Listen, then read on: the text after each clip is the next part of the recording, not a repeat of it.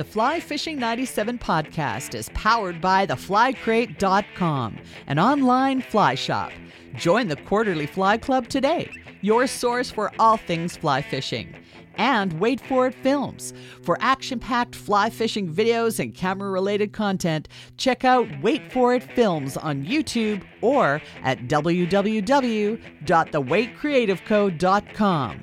And Broken Tippet Fly Company. Blog and fishing apparel and accessories. Check them out online at brokentippet.com.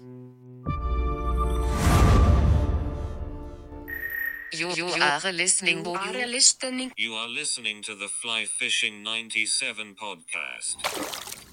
And then we had, you know, another week and a half to go. And, and uh, you know, by by day five, you just knew that it was okay. Well, we'll see what happens today. I'm not going to count on nothing. Today could be a one, two, three fish day, or it could be a seven, eight, nine, ten fish day. Who knows? We'll see. But you always knew you're going to see something cool and you're going to have a shot at it.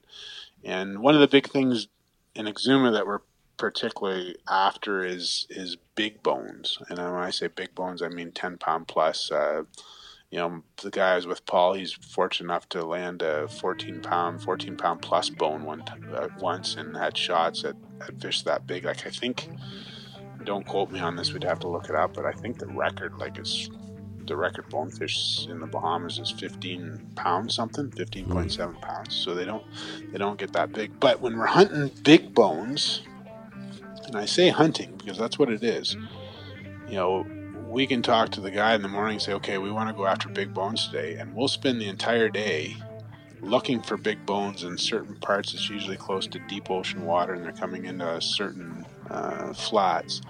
And you may go an hour without even seeing a fish. Hmm. And you have to be, you know, you have to want to do that and go. The Fly Fishing 97 podcast is brought to you by The Fly Crate. The Fly Crate is an online fly shop where you can save more on flies and gear. Shop between hundreds of unique flies and join the quarterly fly club for hand picked fly assortments for each season. Exclusively for our podcast listeners, you can save an additional 10% on The Fly Crate by using the code FlyFish97. Go to theflycrate.com and use the code FlyFish97 at checkout to save 10%. Well, we're really glad you joined us for this edition of the Fly Fishing 97 podcast. And we're going to do what we always do and what we strive to do each and every week, and that's find somebody super passionate in the fly fishing space. Talk all things fins, flies, fur, all that good stuff. And we've got a return uh, guest on the podcast. We're going to head out to Southwest Ontario. We're going to chat with. Uh, well, this fellow's from Fly Fitters. We've got Mike Verhoof, uh, aka Maitland Mike, because um, he spends so much time on the Maitland and uh, chasing steelies, uh, trout, bass, muskies, you name it. Uh, he's guiding out of Southwest Ontario. Hey, Mike, thanks for uh, coming on the show again. I appreciate it. No, sounds great, Mark. Uh, glad to be back and have the opportunity to chat with you here tonight. Well, I'm not going to go through the usual questions on this show because you and I have been there, done that, covered that ground before. But I know we got lots of new things we can talk about. And I got a little excited when you'd mentioned uh, just on through some DMs that you were down uh, in the Bahamas in Exuma um, chasing some fins, and I'd love to talk all about that. But before we do that, um, what have you been up to the past two years of this COVID haze? How how you been holding up? Oh, great. Um, and I think that's maybe part of the reason that led us to wanting to get together again and have a chat. Um, you know, this uh, past two year two years and what uh, you know we went through in, in Canada here in particular, and how our our government handled things, and it um, you know it affected people in different ways. I I talked to lots of clients over the last two years. You know, completely bummed out when we had to cancel. You know, the first spring two years ago, and then again the spring last year. And Mm-hmm. Fortunately, this year things are opening right up, and we're going to have a you know have a full full packed guiding season for spring steelhead here. Um, personally, myself, um, you know, there's a there was a positive there's a real positive side to COVID too, and that was the amount of uh, time that it created for one to spend time in the outdoors their, themselves. And, uh, you know, with my real job, I was able to do a lot more online and Teams meetings and stuff like that, which that freed up a lot of time to uh, turkey hunt in the spring, nice. uh, catch a catch a steelhead on a dry fly. I think we talked about that last time. um, you know, uh, bow hunting. Uh, this past uh, the past two falls, I, I ended up uh, harvesting uh, my personal best whitetail.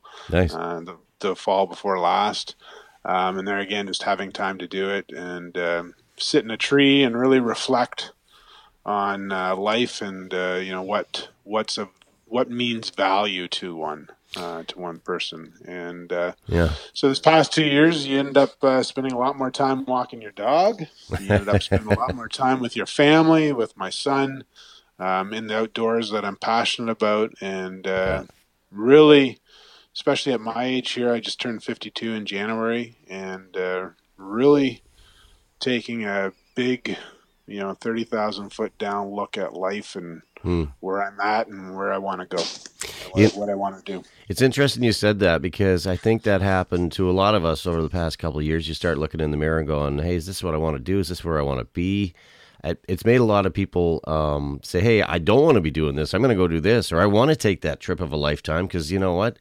Um, what am I waiting for, right?" And uh, did you find that you had a lot of a lot of your clientele over the past couple years? Did the locals kind of step up? Because I, I talked to a lot of guides, and that's kind of what they, you know, there wasn't a lot of people traveling, so it seemed like the the locals kind of jumped jumped at the chance to get out. Was that your experience?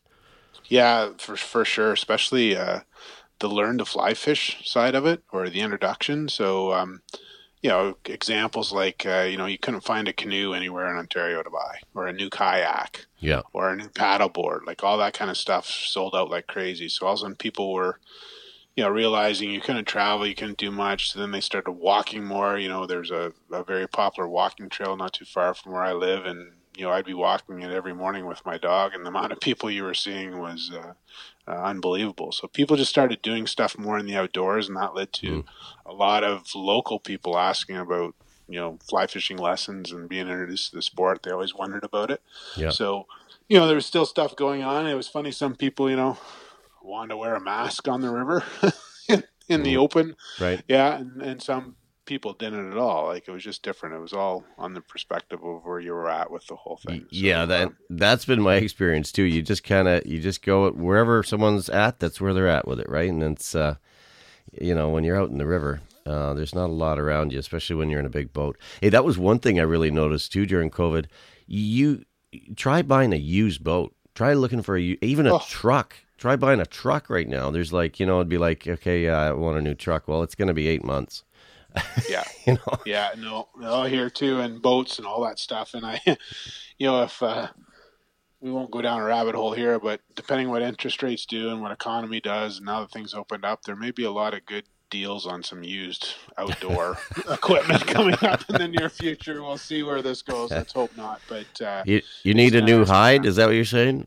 yeah, yeah. Well, I'm a Clackacraft guy. Oh, but, okay. we'll go from there. Yeah, totally hear you. So, How many boats are you up to now in your in uh, fly fitters? Yeah, I'm running uh, two. I've got the the 16 foot Clackacraft that I call my Cadillac. Right, that's my beauty Yep. boat for Saugeen River. I can use it all year long, and here on the Maitland, it depends on the flow. And then I have uh, you know an old uh, workhorse standby stand by my 4x4 Jeep, I call it, or my backcountry boat. That's my 13 foot Outcast raft Hmm. that you can do use in any level, and um, nice to have both. And you end up uh, you know flipping back and forth depending on the season. Are you finding, you know, now that things are picking up again, uh, are you a one person show right now, or do you have help? What's going on there? Yeah, I- no good. I still have a, a, a good friend, fellow guide, uh, working with me, uh, Neil Leduc. Uh, but Neil started, interesting enough, he started his own guiding business up on uh, Lake Nipigon in the Nipigon River, Mhm. and he's he's been you know up there for the last twelve years now. He's been fishing it as he guided up north and working on it. And then the last three years, he's been up there specifically focusing on it. And last year was his first big full time year up there. So he's he's working with me here in the spring and the fall um, as he as he has building up his own clients too, and then we work back and forth there, and then he heads up right here around um, 20th of May, and he's going to be up there for the whole summer, and he's uh, developed a absolute unbelievable fishery up there for obviously world renowned brook trout, uh, trophy brook trout, uh, unbelievably pike, huge huge pike, Yeah. and then the other neat thing. That he's tapped into is uh, lake trout on the fly um, in Lake Nipigon itself. So Yeah. anyway, we uh, one neat thing with COVID that was one thing we were allowed to do is you know travel interprovincially or inter within the country. So um, you know I did a fantastic trip for a week to be his guinea pig up there Hmm. uh, a year ago, and it was fantastic. And then I even snuck out to uh, my one of my favorite places in this country, and that was the Skeena River region Wow. this past uh, last June, uh, or actually last July, first week of July, and met a good friend of mine out there.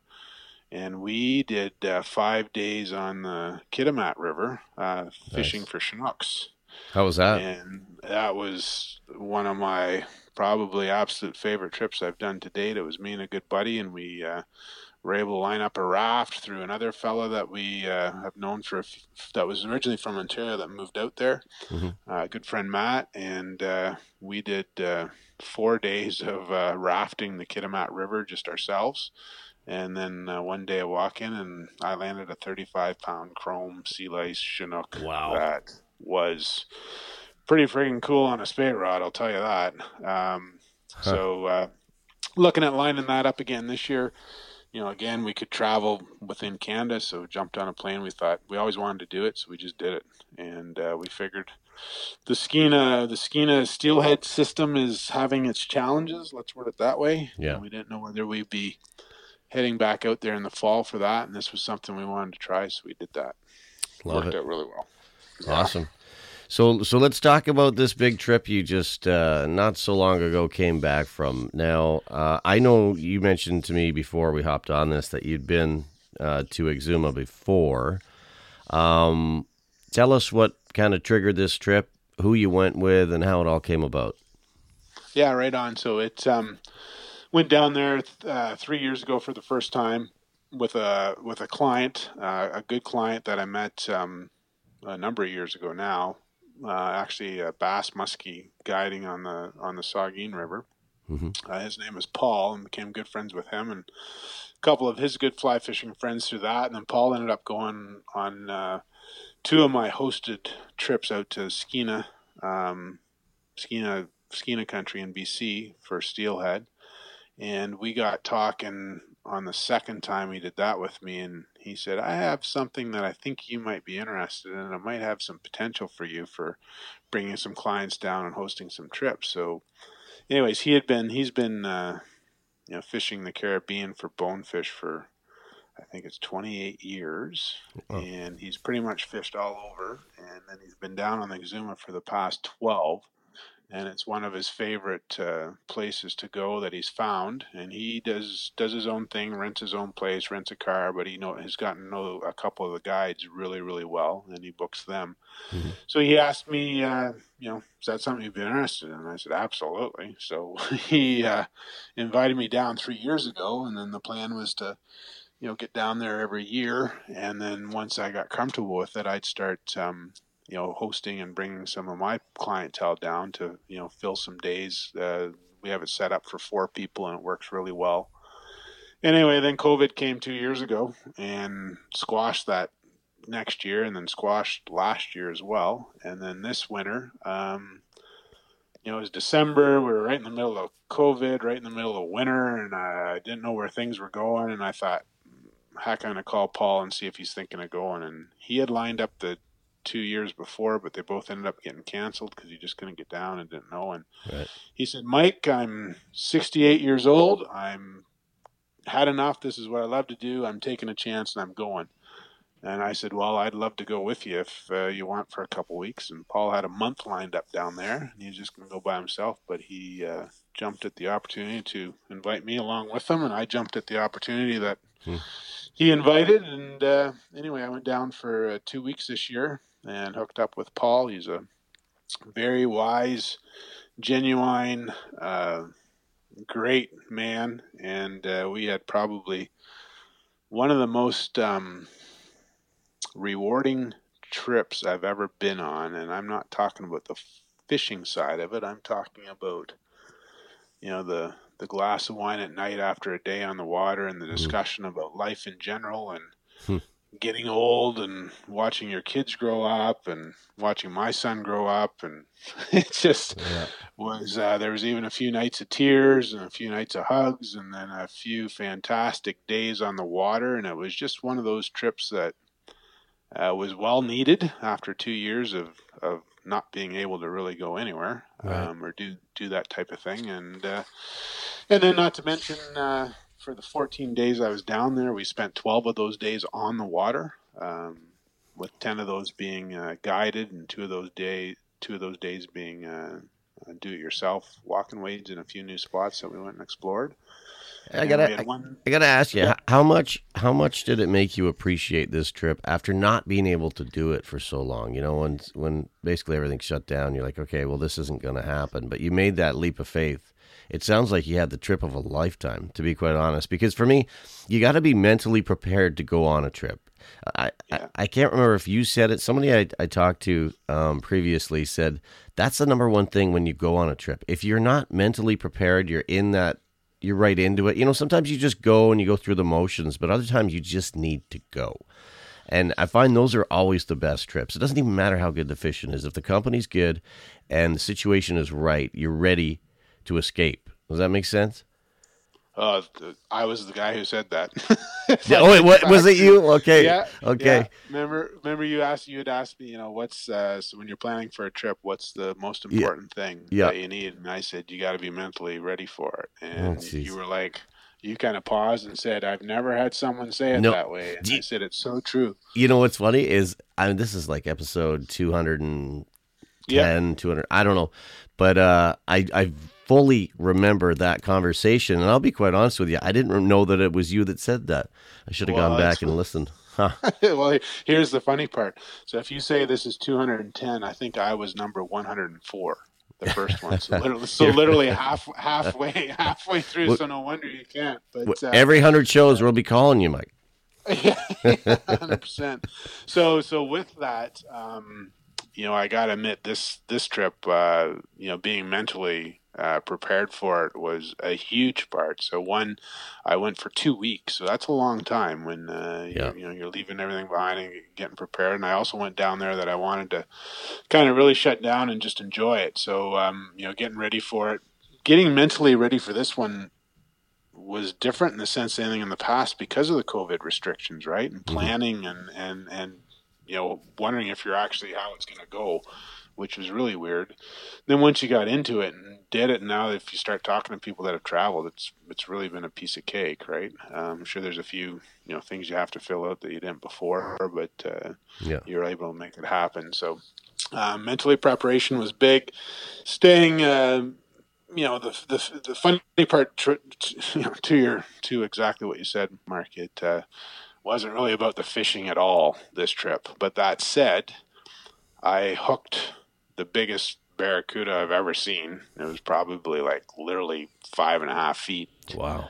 um, and this thing went you know completely ape crazy and. Um, you know, spit the hook after about 40 seconds, and it was a thrill in itself uh, permit are very rare around Exuma. There's a couple places that you can travel a fair ways to go for permit, but we the one day I had a legitimate shot at a a big permit and uh, kind of surprised the heck out of us, surprised the heck out of the guide. He's only seen that I think two times in his 20 year career of guiding there, but of course had a shot, made the cast, but I had a bonefish fly on, which is what it was not interested in, and uh, it just swam by it, and then it kind of worked its way away.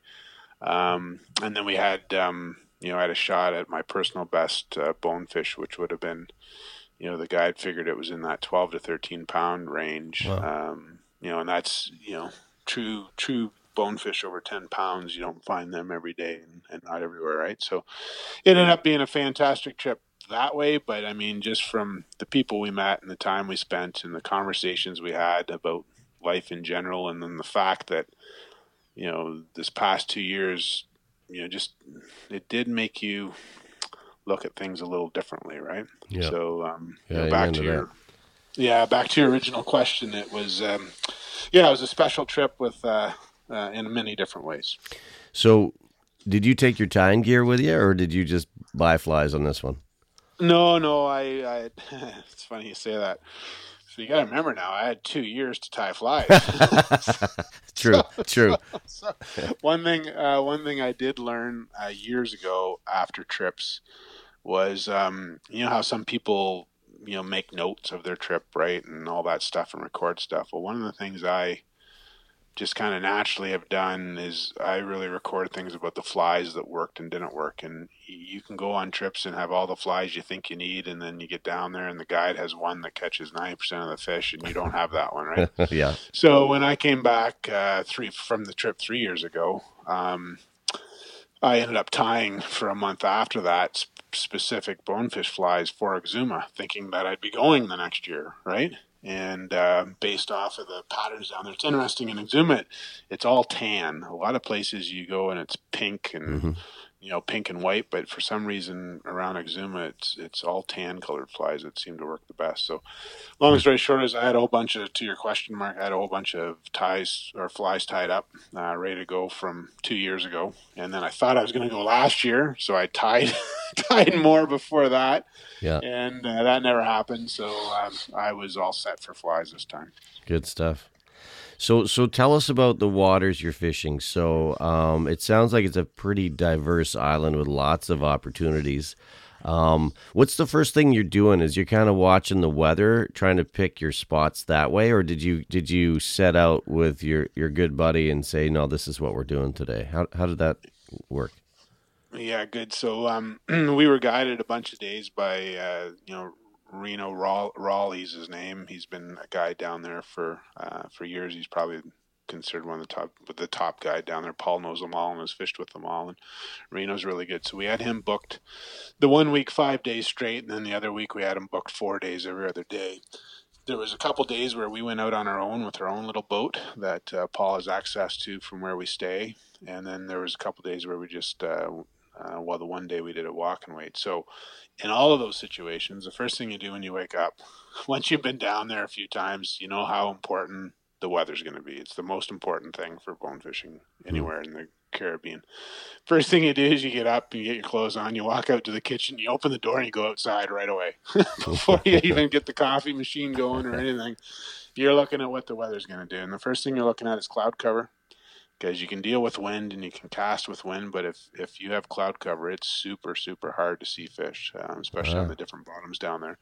And then you look for the wind, and then you know you you looked at the weather forecast the night before and you kind of wondered what it's going to do, but it always seems to do what it wants to do on its with its own mind. So look for weather, look for wind. The neat part about uh, down there is in all of the Bahama Islands. Um, you know they're fairly long, skinny islands, so we can go either either to the west side or to the east side, uh, north side, south side. You can find places to get out of the wind. The big thing down there is the massive, massive uh, flats and mangrove flats and mangrove channels, you call them, and you can get way back into these mangroves. So you usually can always find a place to get out of the wind, and uh, you know, and then of course it depends on the tide. That's a big thing, and um, you deal with it. And uh, every day, every day f- fishing's a good day, right? Oh yeah. so you uh, uh, you know there's always a four four cold ones packed and a couple sandwiches for lunch and uh, you just you know it's going to be a good day no matter what happens Four is that the number? Four cold ones. yeah four cold ones that's usually keeps us uh, keeps us going through the day just right right Yeah. and uh, enough to enjoy but not enough to indulge Yeah, that's well said. So, okay, so walk us through this. So you're specifically, it sounded like, were you targeting kudas as well, or was it specifically you're looking for bonefish, or, um, y- you know, did you get up in the morning and say today it's bonefish, today it's barracudas? Yeah, no, good, good question.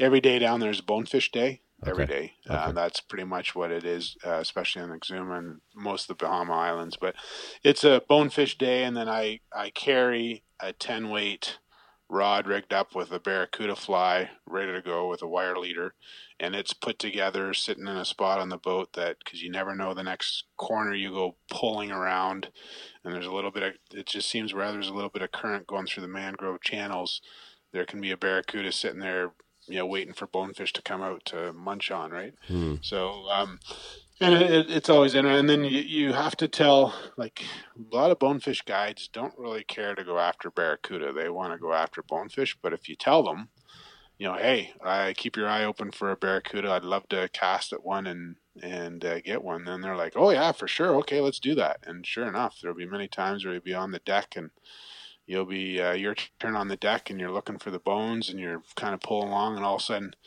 you know, Barracuda Mike, Barracuda Mike coming up one o'clock. And, you know, you scramble and give your rod to your partner and grab your Barracuda rod and strip a bunch of line off. And they're kind of like, um, you know, I'm sure lots of people fish for them. See, I, from what I found, um, you know, you need about four good shots at four different Barracuda, and one of those four will just turn and annihilate your fly.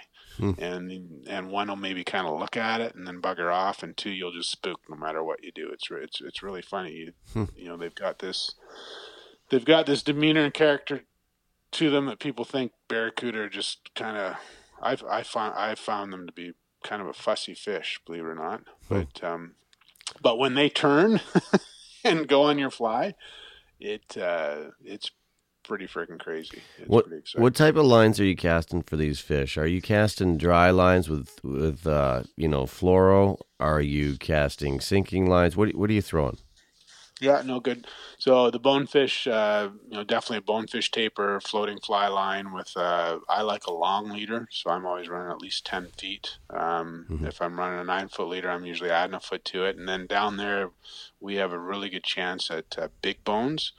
So we're usually running minimum 14 pound hmm. uh, leaders. Fluoro uh, or mono? Yeah, yeah, no, fluoro, definitely fluoro. Hmm. Um, sinks helps sink quicker. Um, keeps the fly down. You know, you just adjust the weight of your fly depending on your depth in, and then of course just for abrasive, abrasive resistance, right? Um, I, I find fluoro um, significantly better for that. Silly question, but what type of knots? Is there any special knots you're you're throwing on these flies? Uh, I I use a loop knot for everything. Ah. Uh, the only time I probably wouldn't use a loop knot is, you know, a dry fly. Literally, I use a loop knot for everything. So I, yeah. I fish a loop knot on even on a bonefish fly. I make sure it's a small loop knot though, mm-hmm. and um, I just find for uh, you know that hooking and leverage, uh, yeah. lack of leverage, it uh, helps. Um, and then to continue on the lines, just before I forget the uh, for the barracuda rod, it's a it's a pike musky taper line that I that has an intermediate head on it just to help keep the fly down a bit. And then I'm running uh, 40 pound fluoro straight six foot leader to a wire wire 50 pound wire to the fly. Is there um, is there a lot of similarities in your mind fishing for big pike and barracuda? Very similar, very very very similar. Yeah, they they just seem like a a similar behaving type of fish to me. You know, just just get out of my yep. way. I'm all in or I'm not.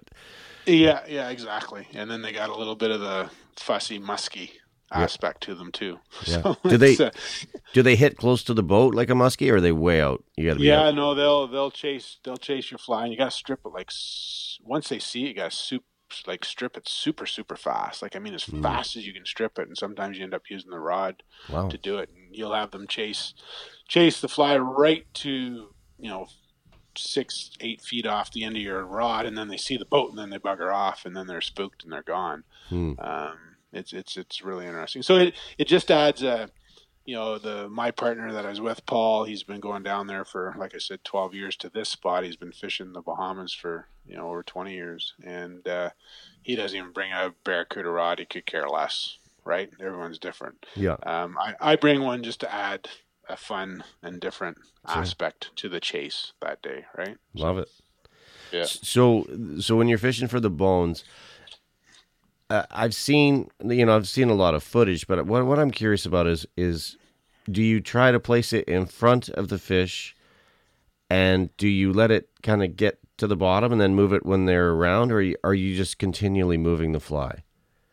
Yeah, great, great question so for one, every day is different. Uh, some days you need to uh, see a fish moving, coming up, and you need to cast literally 10 feet in front of it so you don't spook it. You need that fly to sink to the bottom.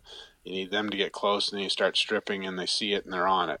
Mm. Some days you can plunk the thing on their head and they spook five feet, turn around right away, and come back and annihilate your fly. Wow. And then there's there's days that you'll cast and cast six feet away from them, they're spooked and gone. But usually they need the one big challenge with bones is they do need to see the fly, and the only time you can screw that up is if you have too light a fly and it doesn't get down into their zone and they and and they just don't see it Okay. um, very rarely I, I actually usually will fish a heavier than needed fly and then cast accordingly for the time for it to sink and then have it have it moving and then they see it and come usually if you overweight a fly what you're concerned about is is it splashing on the water or making too much noise when it hits the water and spooking them right. so there's a big difference on whether you're in you know calm mangrove water where that can happen, and then then you're you know you're better to have a real light fly and, and cast a good portion ahead of them and let that fly sink and let them see it and come to it. But when they uh, when they're on and they see a fly, it's amazing um, to watch bones chase it. Like um, it, it's funny, you know. You can you can you know you often see the pictures of tailing bones, right? In Yeah. super calm water, and they're tailing, they're feeding, and you know you need to cast ahead of them. You need to get that fly on the bottom, and then you twitch it a couple times, and they see it, and they're right on it. But when down there, we're we're fishing fish that are moving in as the tide's coming in, or moving out as the tide's going out, and uh, they're on the move, and you need. Uh, well, the one fly we fished down there has got a big gold fuzzy crystal flash tail on it that I've never seen used anywhere else, and it just seems to work down there because they need to see it. So um, it's Se- fun, it's Se- challenging. seems like there's a lot of nuances, and I would imagine, you know, being there for two weeks, you probably get a better read for things. If you go out there for one or two or three or four days, you're probably not going to see all the scenarios play out. How much of um, a help was it to be there for a longer trip this time around and kind of see these different weather conditions, different situations? Yeah, it helped. It helped a lot this year. We, uh, you know, it usually takes you, uh, you know, if you're on a week's trip, it takes you five days to get dialed in, right? and finally, Yeah, on day, true. day five, you're kind of dialed in. You got one day left to actually where you get it. Yep. The neat part about this trip was I was dialed in after day three, and then we had you know another week and a half to go, and and uh, you know by by day five, you just knew that it was okay. Well, we'll see what happens today. I'm not gonna count on nothing. Today could be a one, two, three fish day, or it could be a seven, eight, nine, ten fish day. Who knows? We'll see. But you always knew you're gonna see something cool, and you're gonna have a shot at it. And one of the big things in Exuma that we're particularly after is is big bones. And when I say big bones, I mean ten pound plus. Uh, you know, the guy I was with Paul, he's fortunate enough to land a 14 pound, 14 pound plus bone one uh, once, and had shots at, at fish that big. Like I think, don't quote me on this, we'd have to look it up, but I think the record, like, is the record bonefish in the Bahamas is 15 pounds something, 15.7 hmm. pounds. So they don't they don't get that big. But when we're hunting big bones, and I say hunting because that's what it is, you know, we can talk to the guy in the morning and say, okay, we want to go after big bones today, and we'll spend the entire day looking for big bones in certain parts. It's usually close to deep ocean water, and they're coming into a certain uh, flats. And you may go an hour without even seeing a fish, Hmm. and you have to be, you know, you have to want to do that and go. Um, you know, a lot of people go bone fishing, and it's just all about numbers and catching all kinds. But most of the fish are three pounds, you know, three to five pounds, and away you go. So it's neat throwing those aspects into it, and, and once you've caught a lot of fish, it's it's really fun trying to go after and hunt for that that big bone. Yeah, it sounds so amazing. Uh, we, got Mike Verhoof on the line today, Maitland Mike Fly Fitters out of Southwest Ontario. Now, um, Mike is a guide. Uh, he does uh, fly fishing guiding, spey guiding. He's uh, usually chasing steelhead, but uh, venturing out uh, to some warmer waters. And I think it sounded like a welcome trip. And I guess the big question, Mike, is when are you going to start doing these guided trips? I got a feeling it's in your blood now.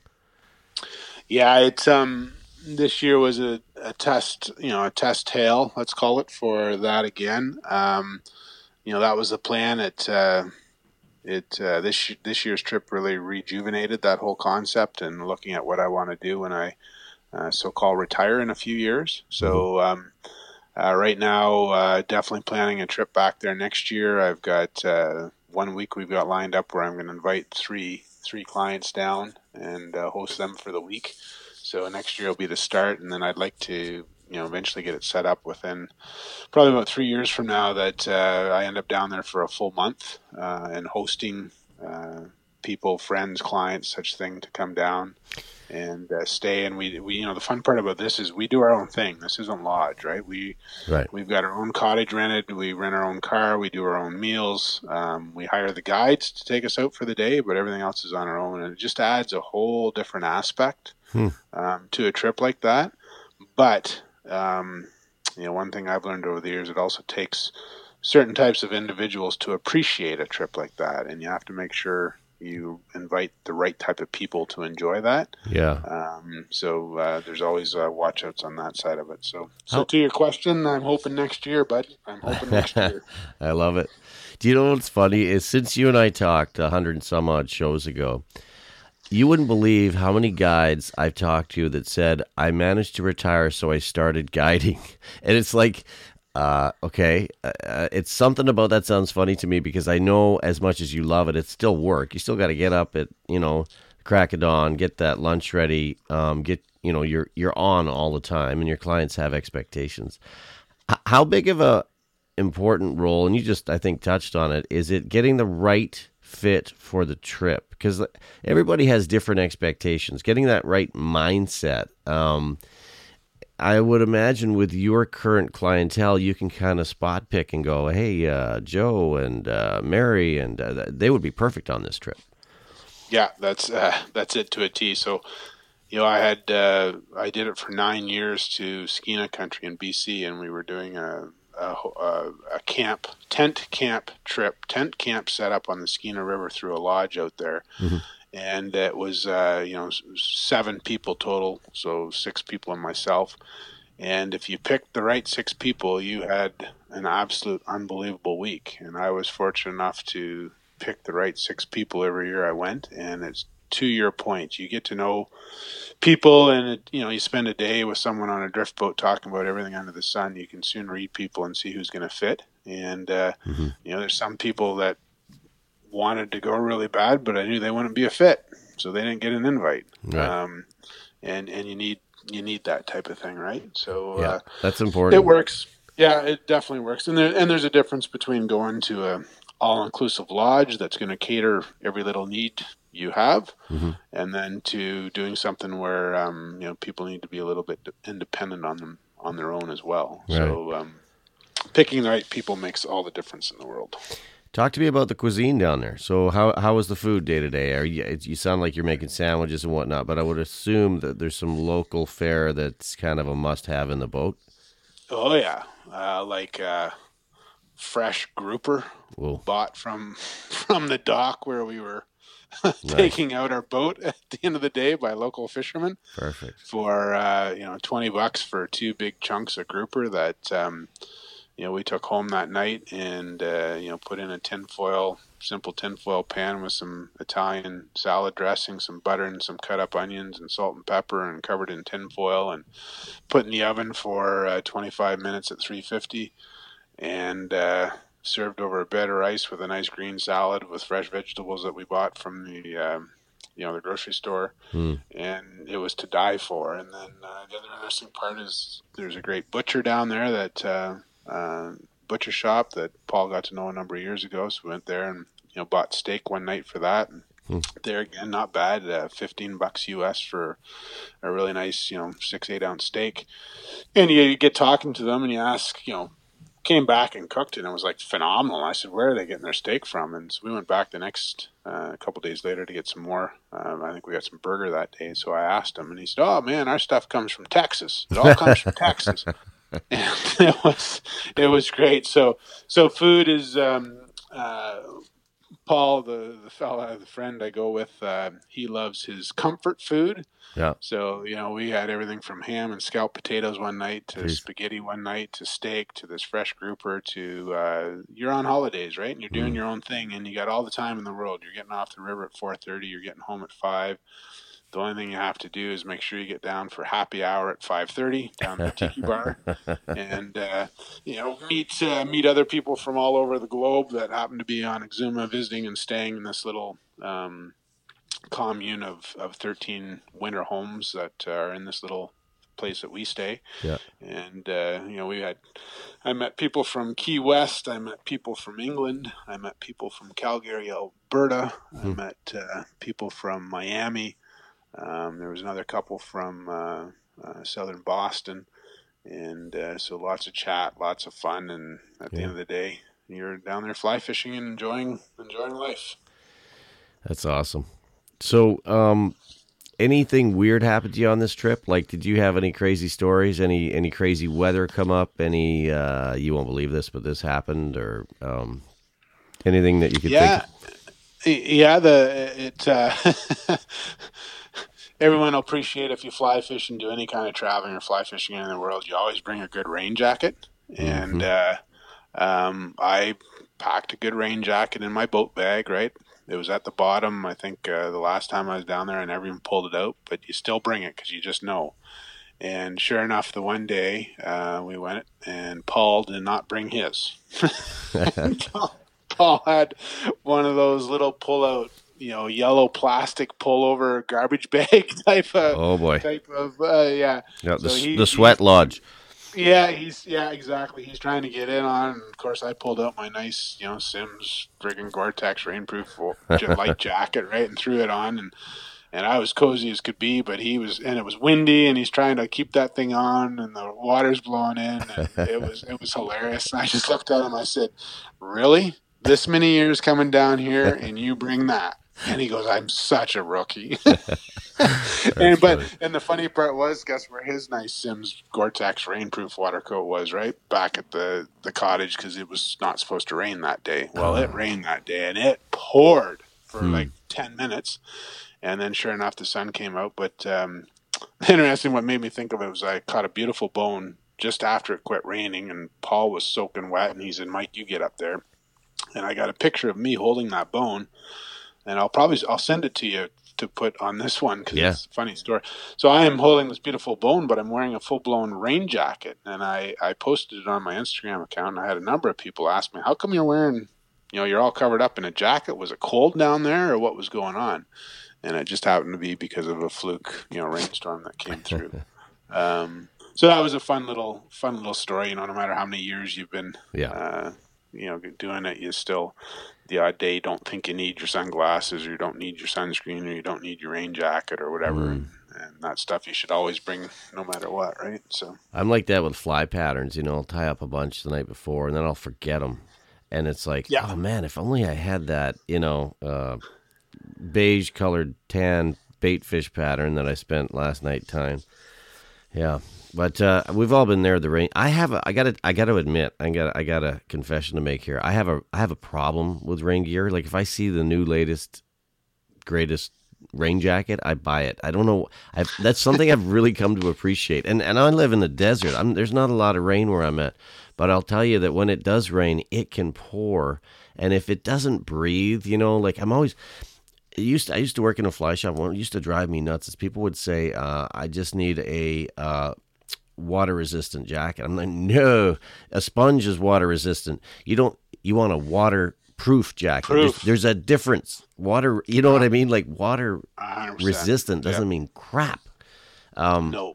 And and it and does it breathe? You know, you're talking about the Gore-Tex. Yeah, you're going to spend some money, but you're going to have a jacket that lasts you for for forever, and you're going to be dry and, and you're going to be comfortable.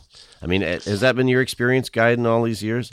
Oh, huge, huge, huge. You can't, you can't put enough emphasis on being comfortable, and uh, Yeah. you know, especially if you're any kind of steelheader uh, or have done any kind of steelheading. I mean, you get a little bit of damp, and a, a cool breeze comes up, or anything. That's the quickest way to get cold.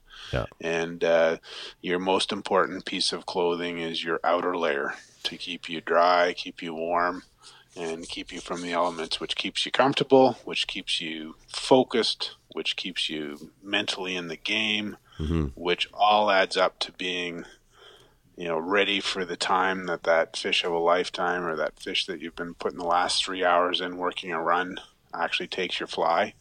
Um, and uh, you know if you're cold and shivering and not comfortable, Yeah. uh, you probably quit after two hours. So you're not even there for that that bite, right? But uh, Are you a big are you a big Simms guy? You mentioned Simms there. Is that is that your yeah, go-to?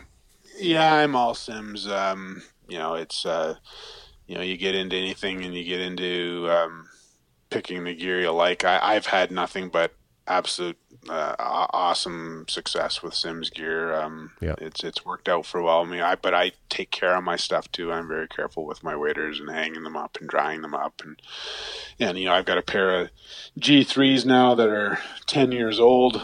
Um, I've sent them back to Simms once, I think, to get some pinholes done and go over. And uh, I specifically asked them not to replace them with the new G3s because I like the old G3s. so they did it and they fixed them, and Nice. I'm still wearing I'm still wearing them this spring season. So. Uh, um, you know, but it's pick your poison and pick what you're comfortable with and what you're. Um, I've got buddies that are big golfers and Yep. they've got Nike golf shoes and expensive golf clubs. I like fly fishing, so I've got expensive fly fishing clothing and fly fishing rods. Right? Yeah, fair. What what are your rods? What's your go-to rods that you're using when you're guiding and and and leisure time on the water? Yeah, I'm a G Loomis guy uh, Ah. right from the start. So uh, been with that right from the start. I was introduced to spey casting by two G Loomis pro staffers way back in the day. That's uh, 18 years ago now, and uh, you know, same thing. I, I've I've seen every every rod uh, manufactured in my boat at one time or the other, especially on the spey side because I've been doing that for so long, spey rods, and um, you know, today they all cast well if they're set up right. Um, you know, I have a good line on them, good setup. They all cast well, but I've I've got a liking for um, for Loomis, and you know, I started with that, and I've stuck with it through. And some of their real top end rods, like the new NRX Plus and stuff like that, they're they're pretty uh, they're pretty up there. Yeah. But I mean, all of the the makers make an elite rod, and and like I said, and I'll say this to finish it off, uh, Mark. I, I've never met a fish yet that gives a shit what kind of fly rod you're holding. So That's that's some mean- quotable mic right there. that's, that's as simple as it goes, right? So I I had a the only G Loomis rod I ever had. I really loved it at the time. It was the old IMX. This is going back Oh. a long time.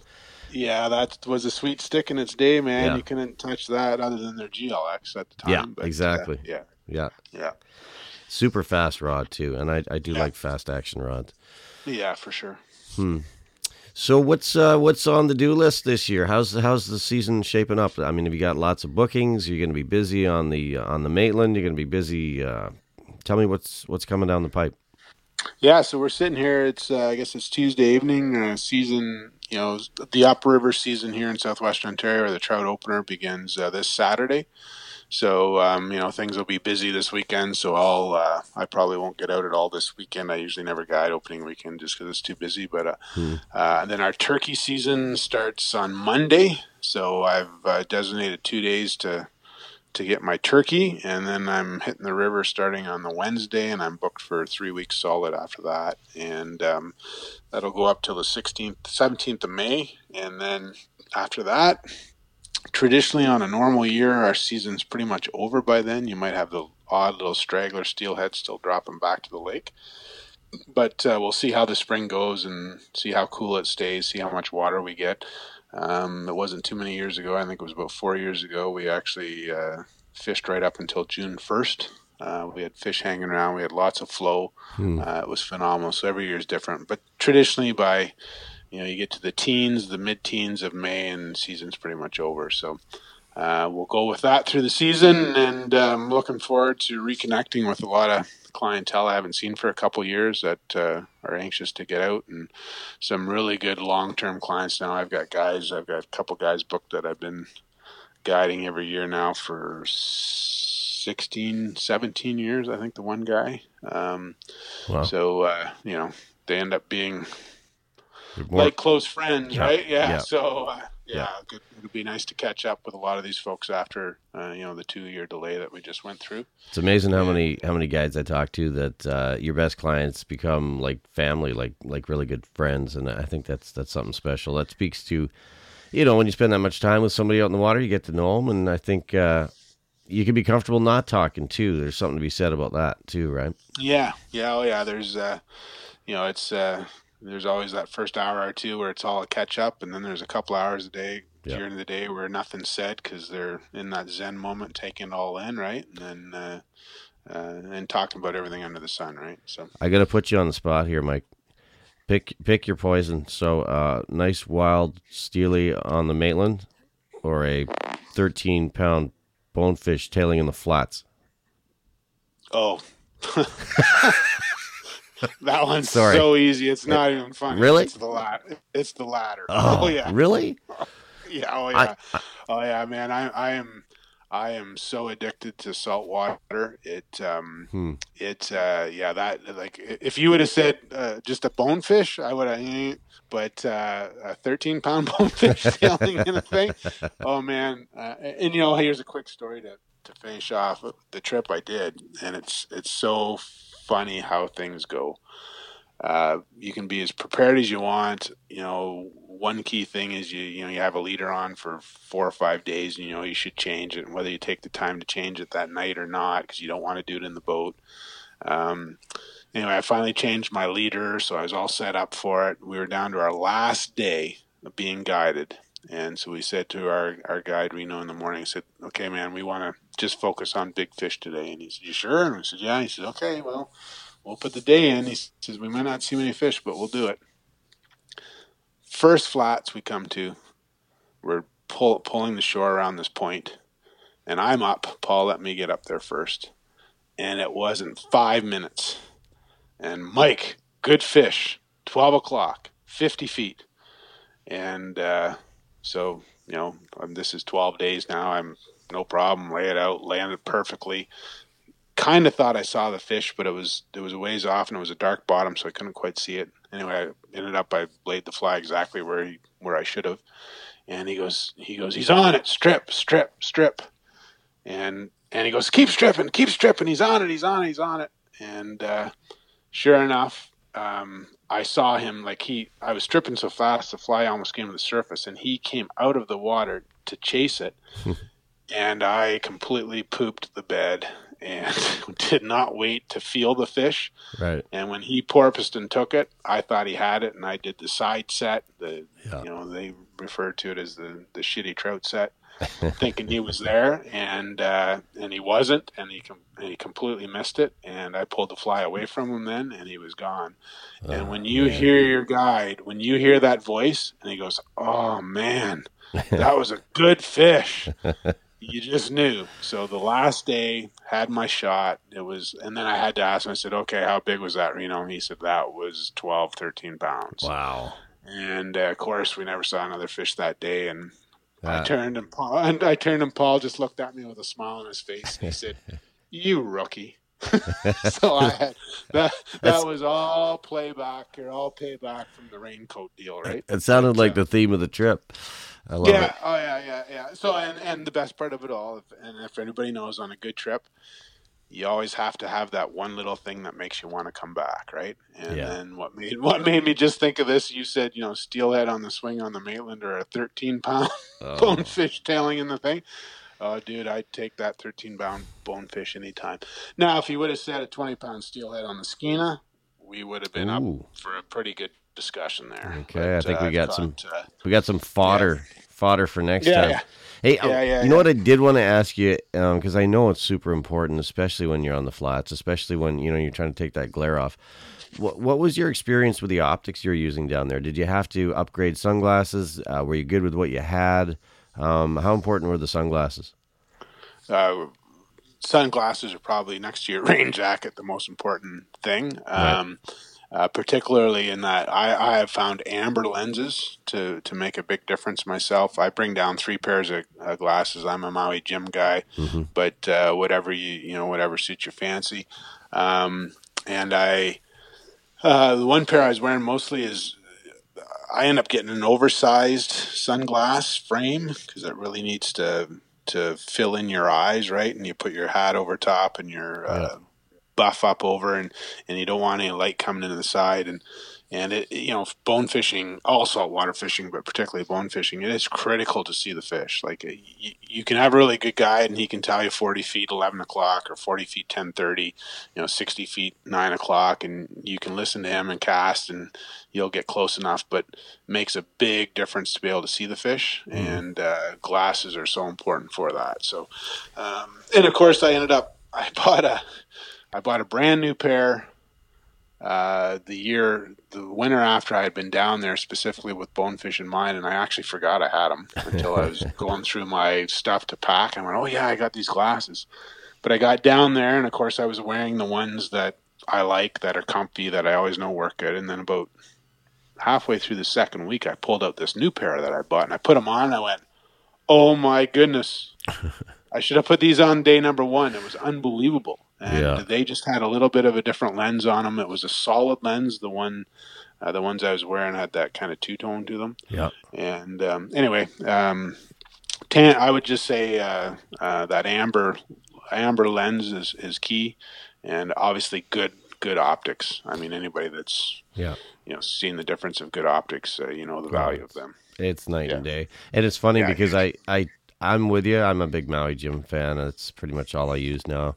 I used to have Smiths and whatnot back in the day, but I do love my Maui's. And I, for me, it's the rose or the amber. I love both Yeah. those lenses. Agreed. But, Agreed. But I'll tell you, um, I've been getting a lot of uh, feedback on green, like the green Costa lens. Or I guess there's a green Maui lens too, but I have Mm-hmm. not tried it. Um, apparently, it's not so good for driving, but it's it's really good for seeing the fish. Is what I hear. Oh, well, I haven't tried it. I'll have to. So one one big benefit for us with Maui Jim is their main office is in uh, Mississauga, right here in Ontario. ah, good. So, so here, you know, good example. I uh, sent uh, two frames. Two frames. One lens had a pretty good scratch on it, and uh, my one good friend, he's a optometrist, and he deals exclusively with Maui Jim for their sunglasses line at their at their op- optometry shop.